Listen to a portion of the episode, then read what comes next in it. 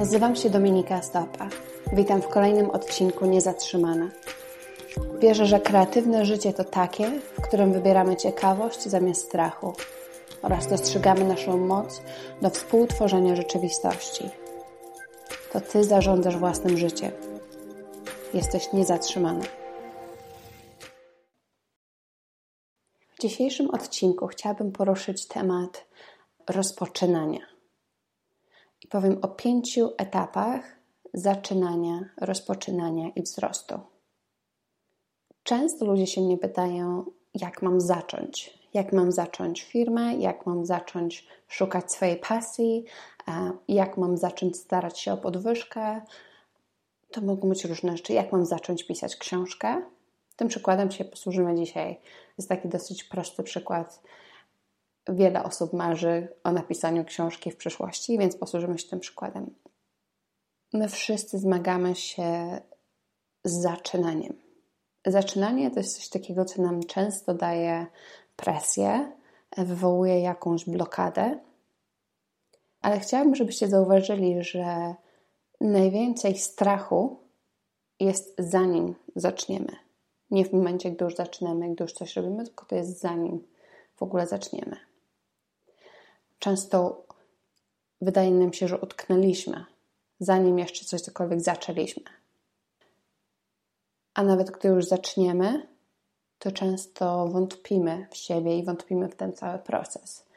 Czasami ludzie szukają jednego takiego momentu przełomowego i pytają się mnie o taki moment przełomowy, kiedy, kiedy coś się kompletnie zmieniło, kiedy, kiedy po prostu wiedziałam, że to to. Różne takie dziwne pytania o ten moment przełomowy.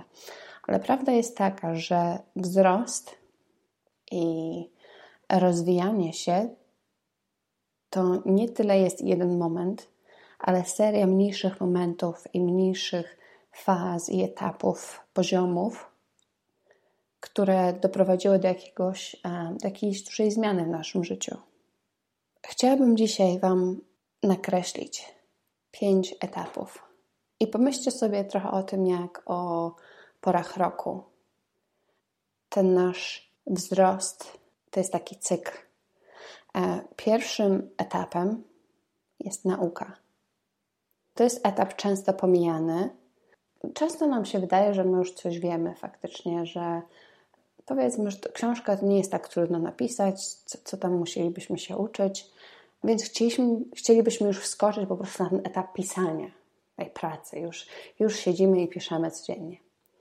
Ale ten etap nauki jest bardzo ważny, ponieważ zanim my zaczniemy działać i wykonywać jakąś czynność, bardzo ważne jest, żeby, się, żeby zrobić takie rozeznanie, żeby się dowiedzieć techniczne różne aspekty pisania książki. Może porozmawiać z autorami, którzy już wydali wcześniej książkę albo książki, popytać się, zadać takie szczere pytania do tych osób, z czym się najbardziej zmagali, co by nam może poradzili i tak. Drugi etap to są eksperymenty. I to jest bardzo ważny etap. Zanim my przystąpimy do pisania tej książki, ważne jest, żebyśmy dali sobie czas na eksperymentowanie i na poznanie samego siebie, może na odkrycie własnego stylu albo spróbowanie różnego tonu wypowiedzi, napisanie kilku mniejszych opowiadań albo postów, czegokolwiek. I nie oczekujmy na tym etapie od siebie perfekcjonizmu.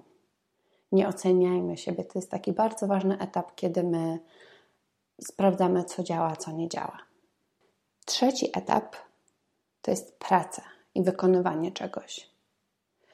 Czyli to jest ten etap, od którego my często zaczynamy, pomijając naukę i pomijając eksperymenty. To jest etap, w którym my wypracowujemy sobie jakąś rutynę, wpadamy w rytm, e, wiemy już, co działa, a co nie, i to jest ten etap, kiedy my widzimy powtarzalne rezultaty. Czyli na przykład w poprzednim etapie może dowiedzieliśmy się, że większość pisarzy pisze codziennie po 500 słów. I my już znaleźliśmy sobie tą, tą naszą liczbę. I w tym etapie już pracy i wykonywania Widzimy po prostu, że to działa. To jest taka rutyna już nasza. Czwarty etap rozwoju i zaczynania to są zmagania. I to jest etap, który się przewija przez wszystkie etapy. To jest coś, co nam będzie towarzyszyć podczas nauki. My się będziemy też zmagać podczas eksperymentów, my się będziemy zmagać podczas pracy i wykonywania. Nie oczekujmy, że coś będzie szło prosto i jak spłatka. Ważne jest, żeby dostrzec, że te zmagania będą zawsze i nie unikać tych zmagań. Zawsze się będziemy z czymś zmagać, na każdym poziomie. I piąty poziom, do którego my najbardziej, którego najbardziej jesteśmy głodni, to są e, sukcesy i powodzenie. Ale rzeczywistość jest taka, że to może jest 1% tego całego procesu. Że to ten, ten sukces, kiedy my będziemy na scenie odbierać nagrodę za najlepszy debiut roku, um, za tą naszą książkę, to będzie jedna, jeden wieczór, jedna noc. A cała reszta tego roku to jest nauka, to są eksperymenty, to jest praca, to jest rutyna i zmagania. Często jest tak, że jak już osiągniemy jakiś sukces, z powrotem wracamy do nauki, do początku tego sukcesu. Bo okazuje się, że czegoś jeszcze się chcemy nauczyć, że ta nasza poprzeczka poszła jeszcze gdzieś wyżej i wszystko się zaczyna od nowa. Także mam nadzieję, że Wam troszkę rozjaśniłam i też z drugiej strony zachęciłam Was do nieunikania tych pierwszych dwóch bardzo ważnych etapów nauki i eksperymentów. Dajcie sobie czas, zanim zaczniecie pisać książkę, czy zanim rozpoczniecie swój własny biznes. Dajcie sobie czas na naukę, na zrobienie takiego rozeznania, na, może na, na eksperymenty i popróbowanie pisania różnych biznesplanów albo pomyślenie, jaki biznes chcielibyście założyć i dajcie sobie czas na, na, ten, na ten rozwój. Nie skaczcie od razu do, do środka tego procesu, bo się możecie łatwo pogubić. Z całego serca dziękuję za wysłuchanie tego odcinka Niezatrzymana.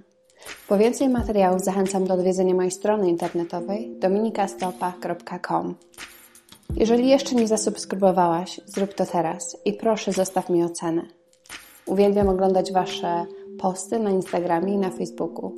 Dołącz do mnie już za tydzień w kolejnym odcinku. Dziękuję, że jesteś.